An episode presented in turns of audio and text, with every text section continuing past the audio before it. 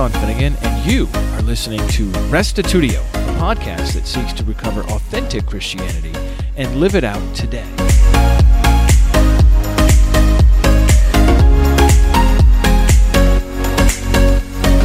Today, my guest, Aaron Shelenberger, and I are tackling a second scholarly objection of Bart Ehrman against the resurrection of Jesus. We're taking a deep dive into the historian's use of probability to establish whether a particular event happened or not. Are miracles by definition improbable? Does the rarity of miracles preclude the historian from talking about them? These are important questions within the field of history, especially with reference to the resurrection of Jesus. Like last week, Shelenberger will guide us through his master's thesis to deal with this issue. Here now is episode 445 Resurrection Objection, Part 2 Improbable Miracles with Aaron Shelenberger.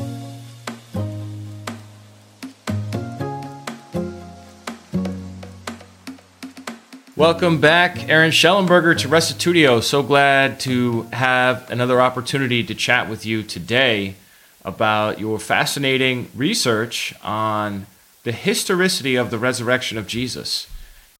Glad to be here, Sean. Thank you for having me again. Yeah, yeah. So glad you uh, were available, and I really appreciate your time. Last time we sort of ended talking about scripture and that was our main topic was Ehrman's case against the Gospels being reliable, and you made a nice argument, a very uh, compelling case for the general reliability. And you know, our, our the listener needs to be aware that uh, your strategy here, and it's a tried and true, tested uh, in many debates strategy, is not to build a case for everything you're just trying to do the minimum in order to make right. a case for the resurrection. And I think people might get a little confused about what it is, where it is you're coming from. You're not trying to attack Scripture. Uh, you're trying to establish it just enough so that we can get to talking about the evidence for the resurrection from Scripture itself.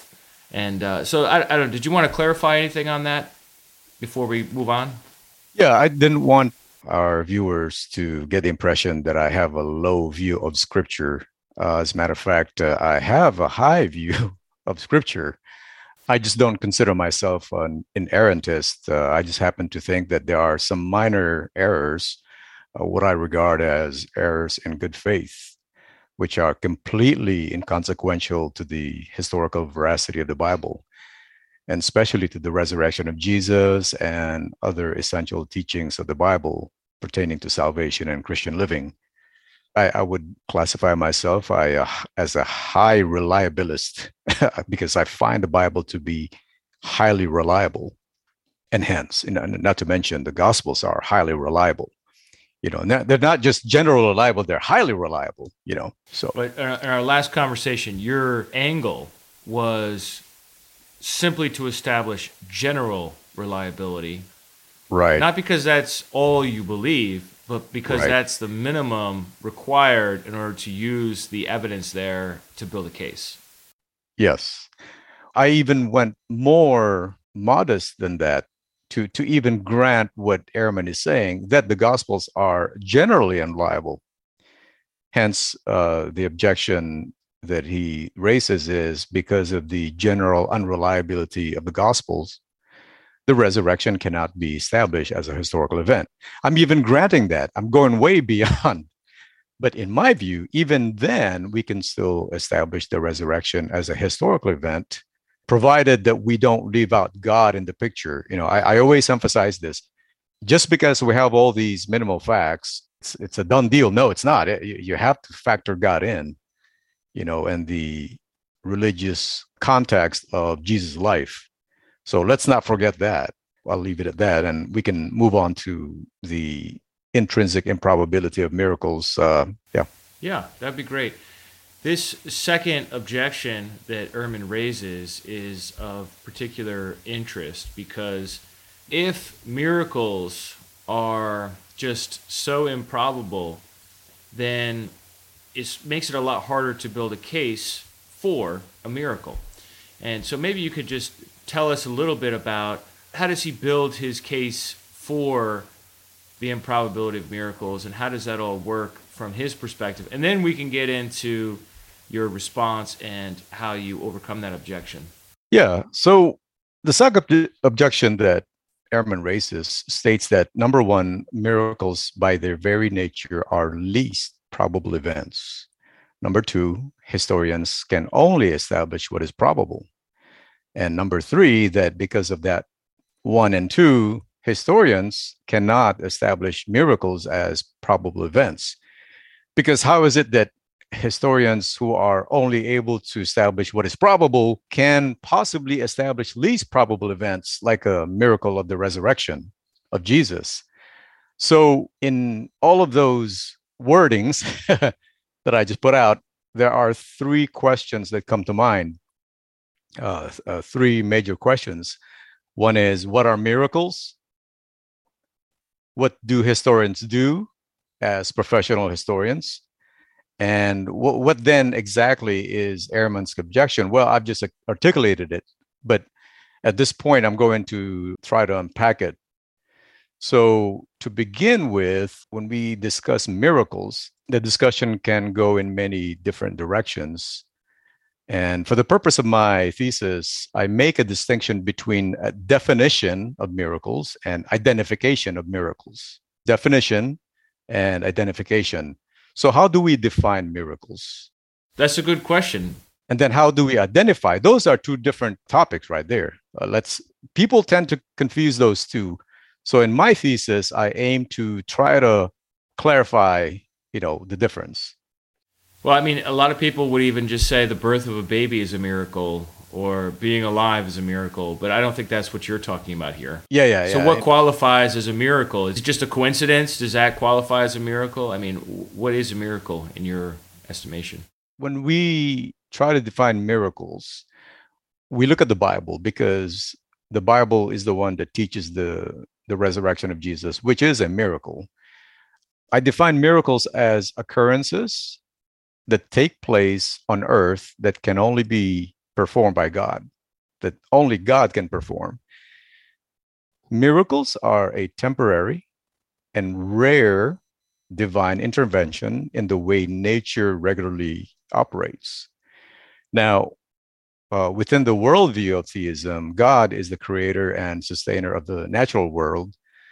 God had set things in motion, such you know things like gravity. There is that law of nature, gravity, and it's a regularity okay it's called the law of nature or the natural law earth's gravity uh, when you drop a physical object the ground is going to pull it because of the gravity right now if god makes gravity ineffectual you drop the you drop an object it just floats it doesn't hit the ground well that's a miracle it's as simple as that. You know, let's not make it complicated.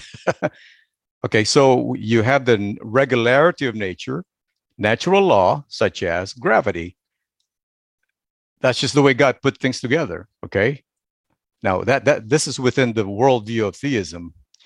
So if God makes gravity ineffectual and you drop a physical object, the object does not get pulled to the ground by the gravity.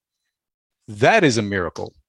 The next question is how do we identify a miracle? How do we know that it's really God that did it? Right. Looking at the resurrection, a man, Jesus of Nazareth, was put to death via a Roman crucifixion. And then a few days uh, later, this dead man was raised by God physically back to life.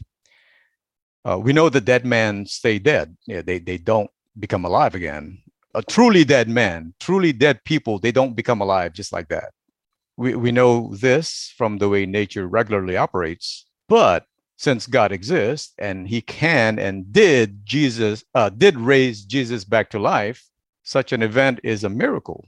It is a temporary and extremely rare event that only God can perform by intervening within the law of nature. So, going back to my uh, other question, how do we identify that the that the resurrection of Jesus is is a miracle. Well, Number one, the resurrection of Jesus took place within a context of religious significance. The life of Jesus is replete with religious significance. He claimed to be God's human Messiah. He claimed to be God's agent in ushering God's people into God's kingdom. Uh, he had a ministry of reconciliation to God, healing miracles, uh, nature miracles, and exorcisms.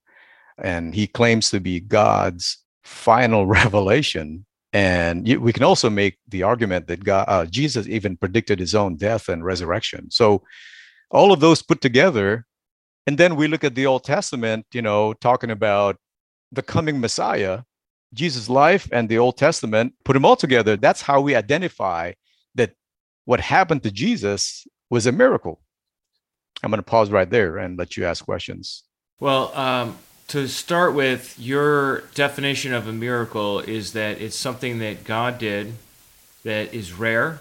A lot of times I used to think of miracles as a suspension of natural law, but uh, over time, I've come to conclude it more as an intervention. Right.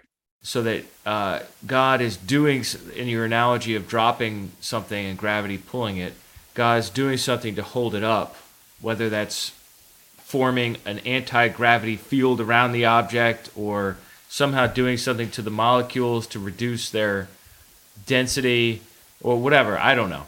But he's doing yeah. something that is not like turning gravity off, but like changing the fact. I mean, I can yes, I can counteract gravity very easily. I just lift an object up with my hand, and wow, look at that! I counteracted gravity. So it's not right. It's not necessarily all that strange of an idea. Yeah. When a human or another agent does it, but when God does it, we define it as a miracle. Yes.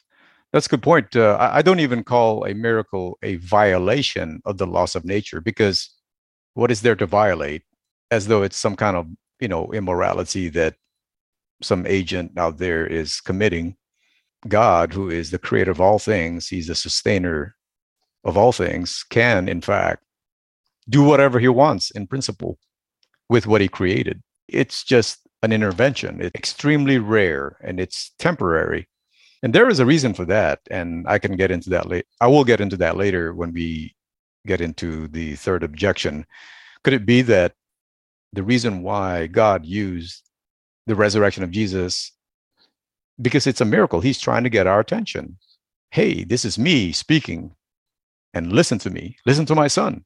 Resurrection, too, given the context, the Second Temple Jewish context, it's just loaded with so much significance, theological significance. Yes, yes, yes, yes. Historical significance. And it is a rather weird occurrence. Most other civilizations hmm. wouldn't even wish to have their body back, right? You know, they're they're just imagining some other kind of afterlife, a disembodied yeah. afterlife of some sort. Getting your body back is uh, I don't know if you ever heard of Celsus, the anti-Christian who wrote uh, the True Logos, uh, countering against hmm. Christian idea. He was writing in the second century, and Origen wrote a book against Celsus in the third yeah. century. And Celsus talks about the resurrection as being a hope fit for worms. You know, like why? Only worms would want flesh back again, you know, because they like to eat it. yeah, yeah. And, uh, you know, just like the ridicule of it. And so I think because it is weird uh, from the perspective of most civilizations and most different religions, uh, that almost brings like a more ring of authenticity to it. Yes. As being the way God chose to indicate this and vindicate this one as his anointed. Yeah, it's a huge attention getter. It's a huge attention getter for sure. And it's also something that fits very nicely in with some of these prophecies that we see in the Hebrew Bible, like Daniel 12 2 or Ezekiel 37, or uh, so, some of the oracles in Isaiah 25 or 26, and other hints and foreshadowings of this being a pattern or a desire to live on a renewed world rather than uh, to be, I don't know, transhumanized into some sort of other non physical plane. Uh, right. So yeah, I mean, I, I really think there is like when you really get into the mindset of it, there's a lot of logic to why this as the miracle that God chose for proving that Jesus is his anointed one, his agent, his super prophet, the Son of God. So where where should we go from here as far as this whole business of improbability? I mean, you're just granting that, right? You're saying it's very rare. Well, Ehrman's yeah. going to say, well, if it's very rare, then we shouldn't even talk about it. Yeah, yeah, yeah. So in my thesis, I uh, aim to show that Ehrman is confusing rarity slash frequency with probability. Uh, he even grants that the uh, that the resurrection happened. You know, he's not even arguing against you know that, that it actually took place. But Ehrman is confusing rarity slash frequency with probability. Just because an event like the resurrection is extremely rare, like one in how many it happened one time and how many billions and billions of human beings. Just because it's rare doesn't mean it's unlikely. Does that make sense? I would say, along the lines of that, that any historical event is unlikely, right? It's well in the in terms of infrequent or rare rarity. Yeah, I guess I guess not like so. Let's say it's a thousand years from now. You're looking back on on my life, and you know I got up and kissed my wife goodbye, and I went to work. That's not that's not a rare event historically, but uh, there are lots of rare events in history, right? So like uh, right. the the classic uh, uh, event of Julius Caesar crossing the Rubicon. You know, what was the probability of that event? What was the the rareness factor? it's extremely rare. It's so infrequent. Bart Ehrman is uh, is confusing the two.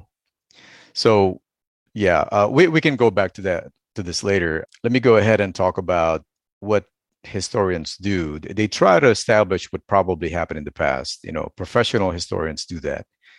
They do not have a say uh, anything on theological matters. They do not say they, they do not have a say on theological matters. I'm sorry. And uh, so that's not their department. Their department is to look at evidence. They try to establish what probably happened based on the available evidence. And uh, it's not their job to assess theological claims like the, you know, the idea that God raised Jesus from the dead. And so what then is Ehrman's objection? Well, since miracles are least probable events, historians try to establish what is probable it follows necessarily that historians cannot establish miracles. So it seems that intuitively it makes sense, right? And a lot of people buy into this too, and they're like, "Woof, that makes sense," you know? Yeah, it's the sort of thing that each premise sounds very convincing, but then the conclusion, I'm kind of squinting my eyes, saying, "Well, that doesn't seem right." You know, it seems like there's something missing here. So yeah. you want to say, on the one hand, miracles are very improbable. Everyone will probably grant that. And yeah. historians can't describe anything other than what probably happened. Therefore, historians can't talk about miracles. To me, it feels like a very slick way to avoid any kind of messy or hard questions. yeah. it doesn't yeah, sound, yeah. it doesn't feel, gen- I'm not trying to accuse er- Ehrman of being dis- disingenuous or anything, but it just feels like he's just trying to avoid talking about it. Yeah. Um, in my thesis, I I, uh, I even get into technicalities in uh, refuting this objection of his. So here is an argument, a deductive argument that I put together. It's almost verbatim from what Ehrman's writings and works. Okay, so premise one says historians try to establish what probably happened in the past. Premise two miracles are least probable events. Conclusion therefore, uh, historians cannot establish miracles as probable. Now, the reason I believe this is a deductive argument is because of that conclusion right there. Historians cannot cannot establish miracles as probable. That is a categorical statement. Okay, that, that is not drawn from inductive research, and it is actually philosophical truth claim. He did not arrive at this from induction. He arrived at this from from a deductive argument. He, he may not realize this, and I'm not really sure if he even recognizes that uh, what he's putting out here is a deductive argument or can be framed as a deductive argument.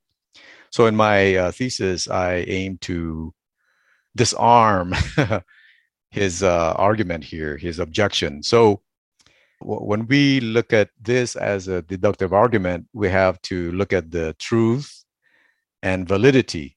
So the truth has to do with the truth of each statement uh, the truth of premise one, the truth of premise two, and the truth of the conclusion. If premise one and two are true, then it follows necessarily that, conc- that the conclusion is true as well. Now, there is also what's called validity. Validity has to do with the way the deductive argument is framed. Now, I'm, I'm using a, an Aristotelian logic where we have affirmative statements versus negative statements. We're getting into a major term, a minor term, middle term. And from what I can see, this argument is invalid. If it is invalid, you, even if every one of your statement is true, premise one, premise two, and the conclusion are all true, but if the the the, the way it's put together is uh, messed up if it violates any of the categorical syllogism rules guess what the whole argument is invalid. There you go. Let's uh, unpack this step by step. If premise one two and then conclusion are, are all true and the frame is properly put together then the argument is sound okay? It goes through. It is a good argument. He is right with this conclusion, namely, historians cannot establish miracles as probable. So, in my thesis, I steel man Ehrman's argument in a number of angles. But even with all of those steel manning, his argument still comes out to be either invalid or unsound.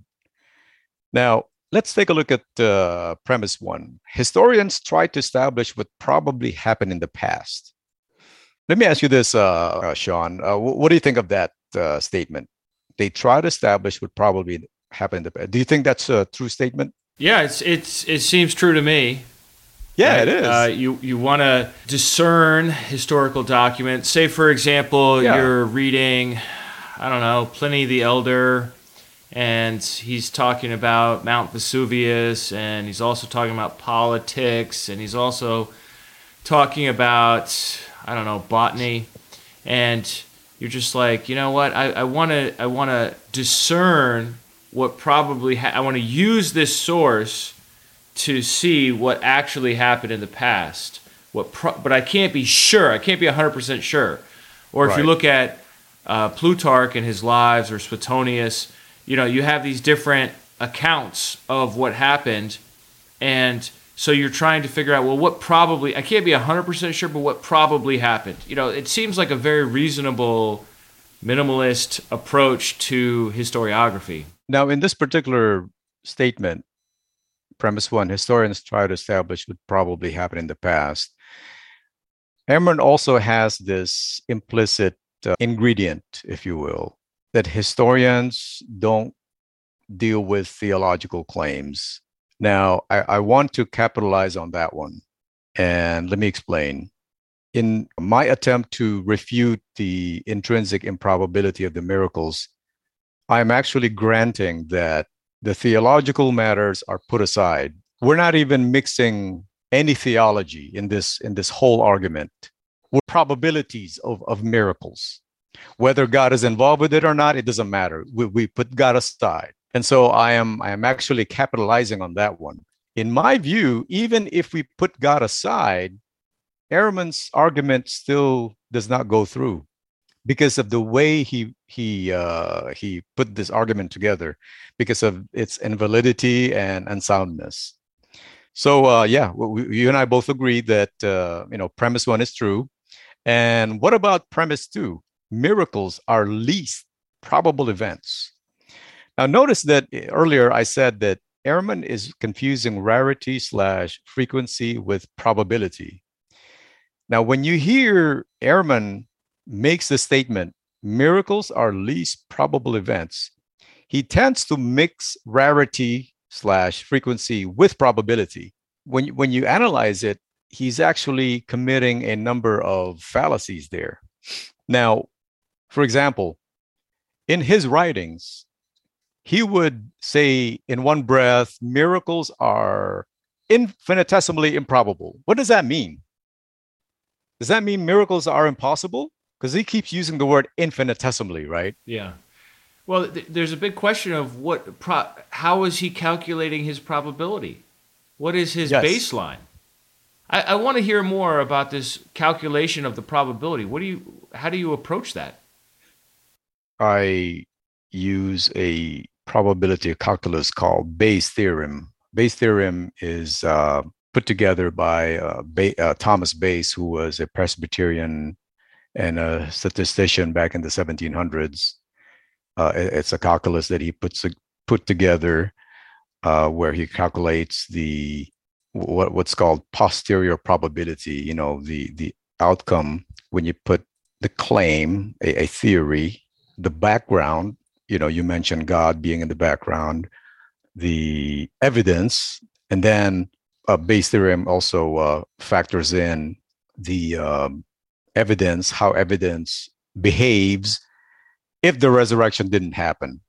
So he also factors in if the if the resurrection did happen. So put them all together, the posterior probability comes out to be high. You know, it all depends on the on the evidence. You know, if if you have enough evidence, and if those evidence are solid, what is the likelihood that the that the evidence are there if the resurrection didn't happen? It's really low. Wow. Now, uh, just pause for a second. Yeah, sure, sure. What's the difference between uh, these two these two uh, terms you're using? The uh, posterior posterior probability and the prior, and the prior probability. Can you talk about that? Just explain that a little more. Yeah, the, the, the prior probability is merely looking at the probability of a hypothesis, merely looking at the background. Okay, so for example, the hypothesis of the resurrection of Jesus, we look at the background of his life. Okay, uh, Jesus existed, you know, he lived a religious life, he claimed to be God's messenger, et cetera, et cetera. That, that's the prior probability now, the prior probability of the resurrection also has the background of God being there. So when you factor God in, guess what? The prior probability goes up already. And then you look into that's just the prior probability before looking at the evidence. And so you look at the evidence, right? And how they behave if the resurrection happened. Well, guess what? Put them together, you have posterior probability. It keeps going up. So the prior has the background only. The posterior has the background plus evidence. Okay. So that's the best way I, I could put it. You know, there are so many details uh, to be discussed, and it kind of gets complicated a little bit too. Yeah, well, I, I, I don't think many of us are accustomed to thinking through that statement. Miracles are, you know, least probable events. Right. Uh, most of us are going to say, yeah, I, I guess so, because like normally they don't happen. Yes. Uh, but uh, you know, we're we're kind of then unwittingly admitting that therefore the gospels are wrong, you know, and uh, yeah, proper yeah, yeah, history as opposed to this uh, this religious history uh, can't admit the the possibility of a miracle. And what I hear you saying is that this prior probability is you know all the information going up to the event, but not including the actual evidence for the event happening. Right. The posterior is adding that in, and you know I really appreciate your other point about how if the event didn't happen, then you have to consider like, well, what do I do with all this evidence? Exactly, and and it's not the minimal facts. Oh man, it, it, if you have maximal facts that you know Lydia and Tim McGrew advance, man, it it keeps going up. It, it it, it keeps getting stronger and stronger. It's not just four facts. It's not just six. It's it's lots and lots of evidence. If all those evidence are in place, man, what do you do with it? If Jesus didn't rise, then those evidence go down. The, the probability of that, right, of that factor goes down, which is do you want to really accept that? You know, are we being reasonable if we allow that to happen? I think we're being unreasonable if, if we let that happen. We can't let that happen because the evidence is so strong. Yeah. I think it's just a modernist bias. There's just like an old hangover enlightenment mindset right. that denigrates miracles as being not legitimate to yeah. the enterprise of history, right? I mean, it seems like just yeah. a just an yeah. old presupposition hanging around that doesn't even belong. Well, like I've uh, tried to explain earlier, we can even put God aside. Even then, we can still argue that the resurrection can, in principle, be established.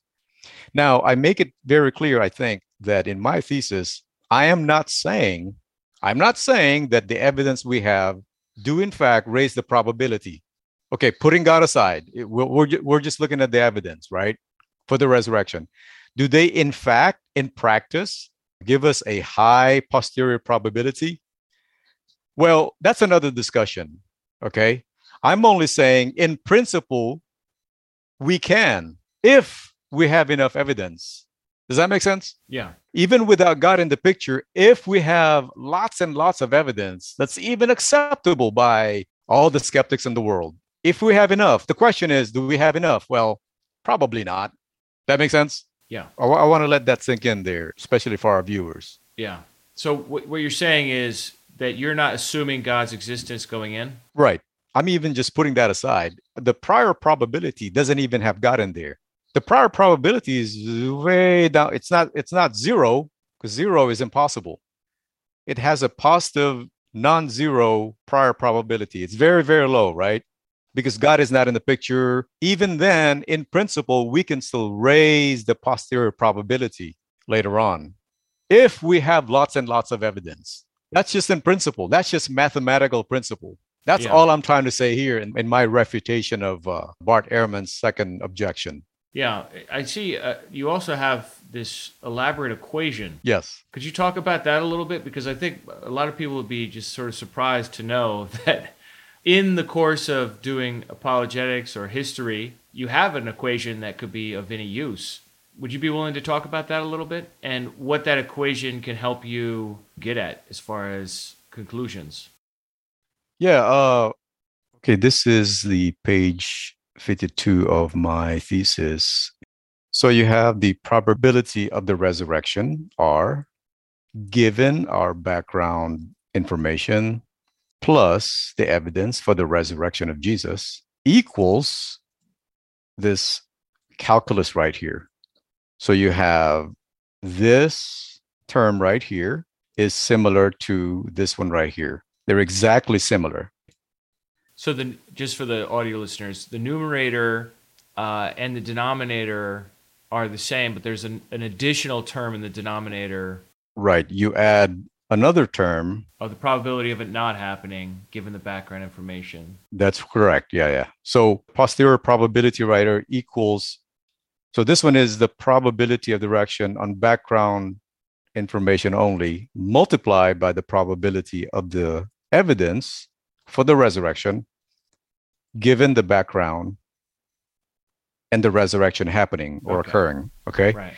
over the same thing plus the probability of the non occurrence of the resurrection, given the background, multiplied by the probability of the evidence for the resurrection, given the background, plus, you know, and the non occurrence of the resurrection. So uh, it's very, very difficult to put numbers and actual mathematical yeah. numbers. Yeah, that's. I'm, I'm dying to see what you, numbers you assign to these values. Yeah, uh, here I explain, right? The posterior probability of the occurrence of R, it tells how probable the resurrection is given the value of the prior, the uh, explanatory, the uh, uh, the prior uh, of the non-resurrection and the explanatory of the resurrection, given that the resurrection didn't happen. Well, let's let's jump down to the numbers because you you do uh, throw some numbers in there on the next page. Yeah, there we go. Okay, so Um, explain that a little bit. You said yeah, uh, the probability of the see resurrection based on the background information is point zero zero zero zero zero one. yeah, yeah, yeah. So all I'm trying to say here is I'm I'm already granting that it's very very low, but it's not zero because when you say zero, it's it's impossible. For as long as you put a, a one in there, zero zero zero zero zero zero zero one, that's positive right there. That's not zero. It still has a positive value. Okay, no matter how low that is, guess what? If this right here, the probability of the evidence given background and the occurrence of the resurrection is equal to 0.9999 and this one right here is 0.00005 guess what it would yield a 0.06666 Uh, zero point Which is-. Yeah. yeah yeah Two Zero- 0.66666 So that's a sixty-six percent chance or sixty-seven percent chance that it happened. That's correct. So my point being here is no matter how low the prior probability, if you have evidence that are strong enough, guess what? You can have 66% probability, posterior probability right here. And and do you think a historian would be satisfied with that kind of a number, or what do they what do they want? It depends on the historian. They usually don't put numbers in their levels of certainty or uncertainty. In my thesis, I discussed uh, a system put together by a fellow named C. Behan McCullagh. Scientists regularly utilize numerical expressions in determining probabilities. Historians regularly express grades of certainty as estimates in terms of quality rather than quantity, ranging from highly improbable through highly probable. Now, this is written by C. Behan McCullagh, who is a, a philosophy of history. According to him, these grade estimates, although possessing an element of subjectivity and arbitrariness, are generally based upon some acquaintance with actual frequencies. The grades they, historians, use, like the grades given for students' essays, can often be related to range of numbers. So McCullagh suggests that for most people, the equivalence to the grades of certainty would roughly be what follows. So extremely probable would be 100 to 95%. Very probable would be 95 to 80, you know, going down. Let's see here. I I hope I did I answer that question or, or Yeah, no, you did. Uh, what I see you saying, the big takeaway for me on this Right. equation business and the whole question of probability is Yeah. uh, that the historian cannot say that yes. the resurrection's probability based on background information alone tells you whether or not the historian has to do business with it. You also have to factor in the probability of the evidence for the resurrection, not just the Amen, background. amen, amen, and amen. That's what I'm getting from you. Is that what you're saying? yes. Okay. Yes. So It's as simple as that. update our syllogism, please. in uh, premise one, it, it, it is a positive statement, right? Historians try to establish what probably happened.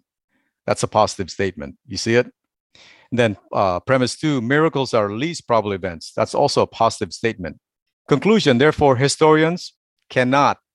Well, guess what? You cannot draw a negative conclusion from two positive premises. It's invalid because the conclusion is is a stronger premise. This is called the fallacy of weaker premise.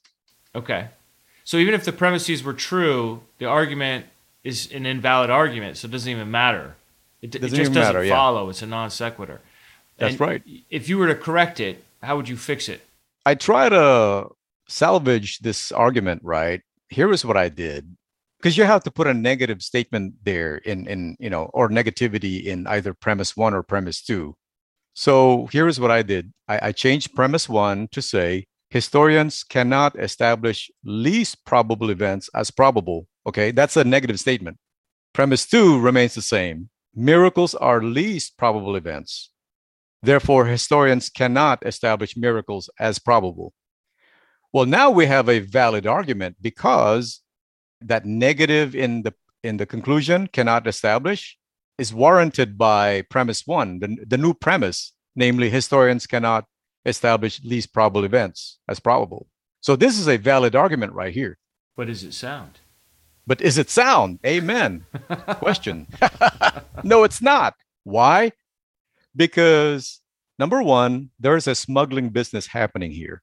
The idea that historians cannot establish miracles is already smuggled in premise one. It begs the question. So it's arguing in circle. So you're saying it's guilty of uh, circular reasoning? Yes. All right. So let me see if I can re say this back to you. The standard Ehrman argument against miracles is that since historians can only do what's probable and miracles by definition are improbable, therefore historians can't and shouldn't properly do any business with miracles. That the problem with that is that, first of all, that's an invalid argument. And then if you try to fix it to make it a valid, valid. argument, then it becomes an unsound argument because you have to use right. circular reasoning to fix yes. the whole thing. Yeah. So, very good really what we have here is rhetoric, not logic, right? We have yeah. something that is persuasive and sounds good and convinces people, but right, it's right. logically fallacious. As a result, you know, it's it's like uh, kicking a leg out of a, a, stool. The whole stool is going to tip over because yes. now that it doesn't have this logical leg to stand on, the historian has to come back to it and say, oh, I guess I do need to do business with the evidence for the yes. resurrection of Jesus. And that's really your goal here is to say, hey, look, Mr. Historian or Mrs. Historian, you can't ignore these facts. And I say, oh, well, yeah, yes, we can ignore them because they're improbable. And you're taking away that from them. So now they're, you're holding their feet to their fire saying, no, you really do have to look at this evidence. You know, it seems to me that uh, Ehrman is the only one, well, from what I've read, he's the only one that's making this argument. Yes, but he's got so many disciples, right? Wouldn't you think there are so many, maybe not professionals, but online debaters, uh, Muslim yeah, apologists, yeah. Uh, atheists, uh, yeah. websites that are that are citing Ehrman left and right using these uh, ways of thinking? Yeah, and you know, uh, I want to say this: um, a number of uh, biblical Unitarians have been pointing this out not to mention uh, Dr. Dale Tuggy and uh, Josiah uh, from Syndicate, Integrity Syndicate. They've been putting out that even biblical Unitarians are affected by this sentiment of anti-intellectualism. yeah, we're, we're either too scared or we're too pure to be, you know, getting involved with logic and reasoning and some of that I think is just laziness. Uh, maybe it's a combination of that and being spiritual. If you don't get into logic, you're you're somehow super spiritual. I think we need to get away from that. I, I think we need to uh, squash this anti-intellectual tendency amongst us. You know, we we we get it from uh, other Christians. You know, uh, even amongst Trinitarians, it's it's yeah. it's everywhere. Yeah, you know, and even oneness people yeah, yeah, yeah. It's pretty. It's pretty common. I, I think there's a fear there. There's also a fear, yeah. Yeah, I think there's a fear that if we don't fight against intellectualism, that we'll just intellectualize our faith, and maybe we'll we'll lose people that'll say, "Oh, I'm not smart enough to understand this equate." You know, this equation that you just showed us. I, you know, I come from a math background. It didn't look hard to me. You know, you just have like two numbers in the top and then I have four... a news for you though. I hate math. Okay. I'm okay. bad with math. But my, my point is, if somebody's coming from your perspective of hating math or disliking logic, oh yeah, automatically, oh man, I can't, I can't deal with that. They feel like alienated exploded. and excluded. Like, uh, well, right. if if if my faith requires an intellectualism that's of a level that's beyond me, then I feel like I'm not yeah. valid in my own faith. And uh, that's that's not what you're saying, though. What you're saying is, look, just because you don't understand it doesn't mean that those who do understand it, those who are capable of it, shouldn't be allowed to explore there as well. Uh, is that correct? Or how, how, do, how would you respond to somebody that's like, oh, well, I'm worried about Aaron because he's he's he's getting so nerdy about these subjects, and uh, you know, if he continues down this path, he's going to be people will, will be turned off to Christianity, or they will be, or they'll think he's just too too prideful, you know, to to to make it so academic. You know, what do you think about that? Well, I would say that it may not be your place to get into the nitty gritty of nerdiness, but in my case, it's my calling to, I, I just have this responsibility placed by God to provide uh, an answer, a, a good answer to nerdy skeptics out there. We have to have people in place. Uh, if, if that's not your place, I respect that. But please stop saying, you know, it's of the devil, it's a human logic, you know, you no, it's not. God created us with the ability to reason, to, to use logic. when we come to the Bible, logic is already in place. Our understanding of language is already in place. And then we look at the Bible. You know, we already have this moral intuition inside of us. And then we look at the Bible. We don't just look, we don't read the Bible and then, oh, yeah, logic is uh, true and, you know, morality, you know, is from God. No, we already have it in inside of us, and so we have to recognize that. Part and parcel of uh, uh of a uh, an apologist is to ground your religious epistemology and then build it and then develop it over time and when you ground your, when I say religious epistemology, I mean, you know, religious belief and knowledge. That's what I meant. That's that's all I'm saying. I'm, I'm not trying to use any fancy words. Or even your belief that logic itself is valid. Yeah, yeah. How do you know that, right? Well, I think you need a presupposition, don't you? Uh, and so this is an area where naturalism really fails, and I think we'll probably talk more about this next time. But on naturalism, yeah. you you know, you can't use logic to prove logic is valid uh, right. Because you, you, have to start somewhere, like the law of non-contradiction. You know, that's, that's right. like ground zero. Uh, but like, how do you prove the law of non-contradiction without using the law of non-contradiction? Uh, yeah, you can't. Yeah, so you, you need an, an epistemic presupposition, and if you have good yeah. evidence for God's existence and that God is also rational, then right. you can you can make a, a starting point on all this. Yeah, yeah. Yeah, I appreciate what you're saying there. But we, we really do need to wrap it up for today. Sure. Maybe you could just offer some concluding remarks on this. This this other topic of uh, anti-intellectualism is really important. We should talk more about it, but uh, we're running out of time for today. I appreciate you allowing me to share my thoughts about my thesis, and uh, I hope I didn't get anybody confused here. And if I did, uh, you can always email me or you know maybe we can talk about it you know in our next meeting or yeah l- looking forward to our next meeting sean and uh, again thank you so much all right aaron well thanks for being on the show today and uh, i think uh, you definitely gave people some things to think about and uh, some people may be wanting to dig in and right. d- do the uh, do the hard work of sorting through your P's and B's and E's and R's to really understand that equation. And uh, you know, you're not the only one doing this either. I've seen William Lane Craig establishing some some probability calculus in his apologetics work, and right. uh, you know, there is a place for it. So. Yeah. Um, thank you so much for your diligent effort and your time today as well. Right. Thanks. Well, that brings this conversation to a close. Of course, we've got a part three lined up for you next week on another objection to the historicity of the resurrection of Jesus.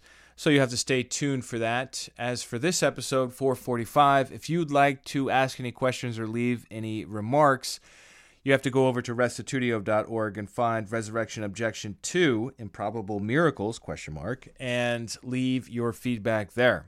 Well, at this time, I'd like to read out a comment made by Steve on Facebook. Uh, we've been having a back and forth. He's been arguing for the pre existence of Christ on the basis of a particular Greek word, exapostello, which just means uh, to send out or send forth. And uh, so I looked up that word in the BDAG, the Bauer, Danker, Arndt, and Gingrich Greek lexicon, and pointed out that this word does not have any special meaning of intimacy or it doesn't contain any information about where someone was located prior to where they when they were sent out and that it just means to send out, just like apostello means. And he has been quoting, and I don't know if Steve's actually listening to this, I, I hope he is. Steve has been quoting from the Strong's Greek lexicon as well as the pulpit commentary. This is something that is problematic when it comes to making arguments using Greek vocabulary, especially because what we understand the Greek language to mean and how it works radically changed in the 20th century. And this is something I cover in my class on how we got the Bible, uh, where I talk about the discovery of several caches of manuscripts. Actually, for that class, to talk about the Old Testament and the New Testament, um, but also this huge event in the late 1800s, which wasn't published until the 20th century in Oxyrhynchus, Egypt, where they came across just thousands of Koine Greek documents that were written in the same style of Greek that the New Testament was written in. And prior to that, you had some sources that believed that the New Testament, this Koine, was some sort of Holy Ghost Greek. And every little prefix and every little vocabulary distinction must have great significance. And this infiltrated into a lot of scholarly and theological works of the period until Oxyrhynchus and several other discoveries in the 20th century, late 19th and 20th centuries, really gave us a much better understanding of the kind of Greek that the New Testament was written in, which we call Koine Greek, which is street Greek. It's common Greek. It's the kind of Greek that you hear down on the corner in a big city, anywhere in the Roman Empire. We shouldn't expect the kind of little minute differences, like one prefix or two prefixes, to always have some huge theological significance. Uh, now, that's not to say that there can't be clear truths communicated using a prefix or a suffix or two words that have slight nuances of meaning, but that is going to have to be up to the burden of the person that's making that case. You can't just assume that and then split hairs to figure out, oh, well, this particular word means this and this word means that, even though they really are used interchangeably not just in the New Testament either, but also looking at the Old Testament, which was written in Koine Greek, translated into Koine Greek, excuse me, the Septuagint, and also lots of parallel contemporary literature. Again, the New Testament was not written in a special Holy Ghost language. The New Testament was written in the street language of Greek.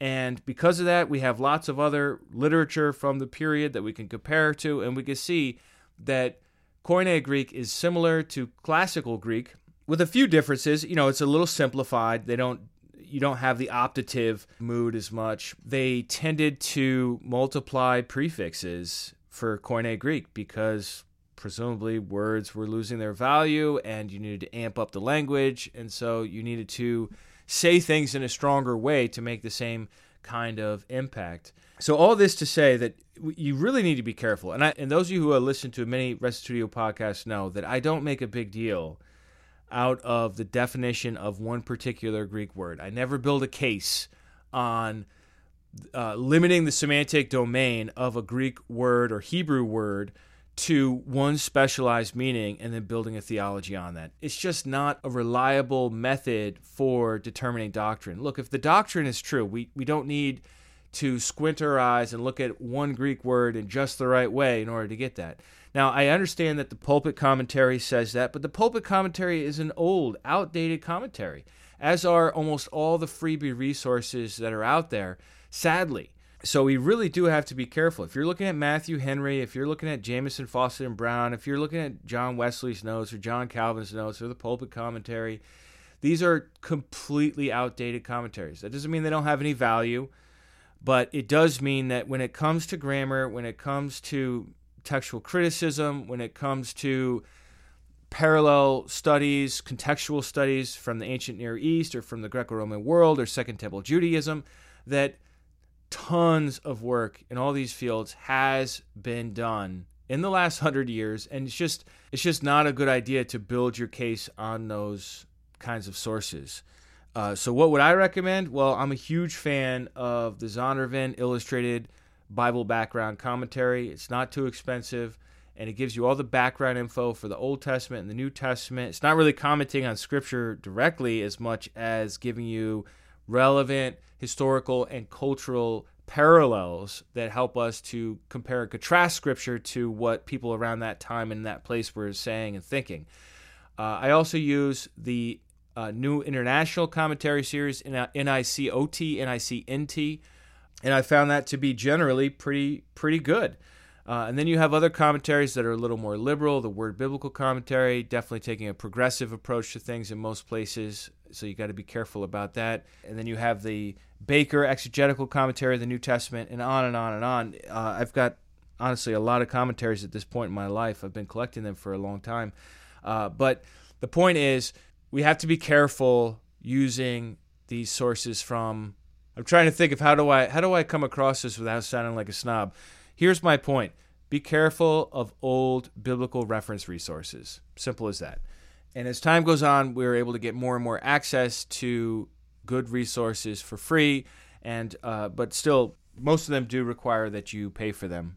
And I just wanted to mention one other commentary while I'm just rattling through them is the NIGTC, which I do really love. It's a very nitty gritty commentary kind of similar to the UBS Translators Handbooks, SIL Exegetical Summary Series, but even better, in my opinion. And that's a commentary that really focuses on the Greek and would really be helpful for anyone doing New Testament, doing work on the New Testament, and has familiarity with the Greek. That's a new international Greek Testament commentary.